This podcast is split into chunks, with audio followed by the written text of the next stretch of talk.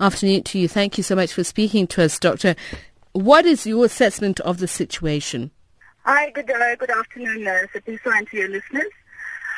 Yes, we do agree that there was a bit of a challenge at the beginning, but currently our statistics are sitting at 1,506 malaria cases that have been positive in the province, and it's true that we've had 20 deaths in the province due to malaria. Mm. And where exactly have those been? Where have those deaths been, rather? Well, we'll say that as of this morning, there were 9 at Tintswalo Hospital. There were 5 at Mapulaneng Hospital. There was 2 at Matikwana Hospital. We've had a death in Matibidi at Rob Ferreira Hospital. Even our two private hospitals, that's Kiaat, had 1 death, and Medi Clinic also had a death. In terms of the number of deaths in total. Mm.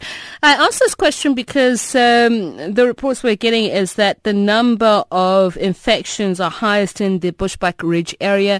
And we also spoke to a resident near the Tintswalo Hospital or in that area saying that that's where they're experiencing the least amount of assistance when it comes to medical care. That's bar just the testing kits availability.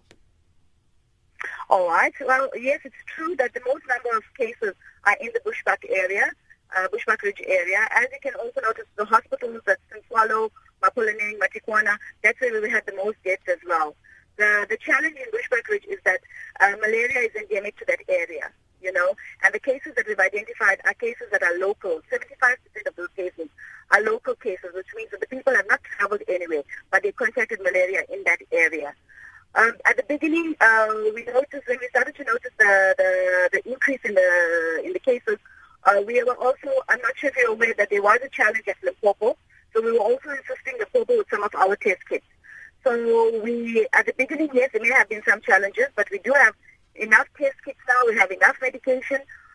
There were some complaints that we were receiving from the community, so we've also opened up a so-called mini depot at Mapulane Hospital, where we are transporting all the medication to and the test kits.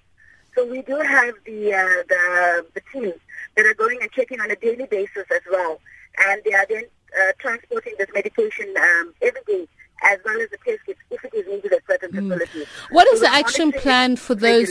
What is the action plan for those who, because of the delay in the availability of testing kits, may have either fallen through the cracks or have been further afflicted?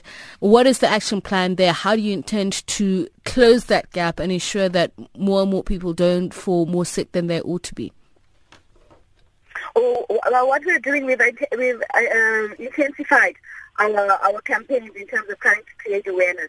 You know, even on the weekends and weekdays, we're doing loud hailing to the communities and trying to educate them.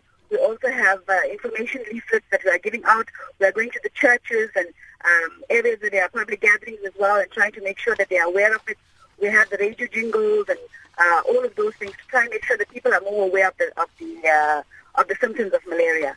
And like I've mentioned now, that there's no challenge with the test kits at all. If anyone has experienced test kits, they're welcome to contact the department. But all our tests, we have enough test kits, we have enough medication. And because Bushbuck Ridge area, as I mentioned earlier, is our highest incidence area, we have the so-called mini depot at Mapuleni. They will be able to get test kits to wherever they are.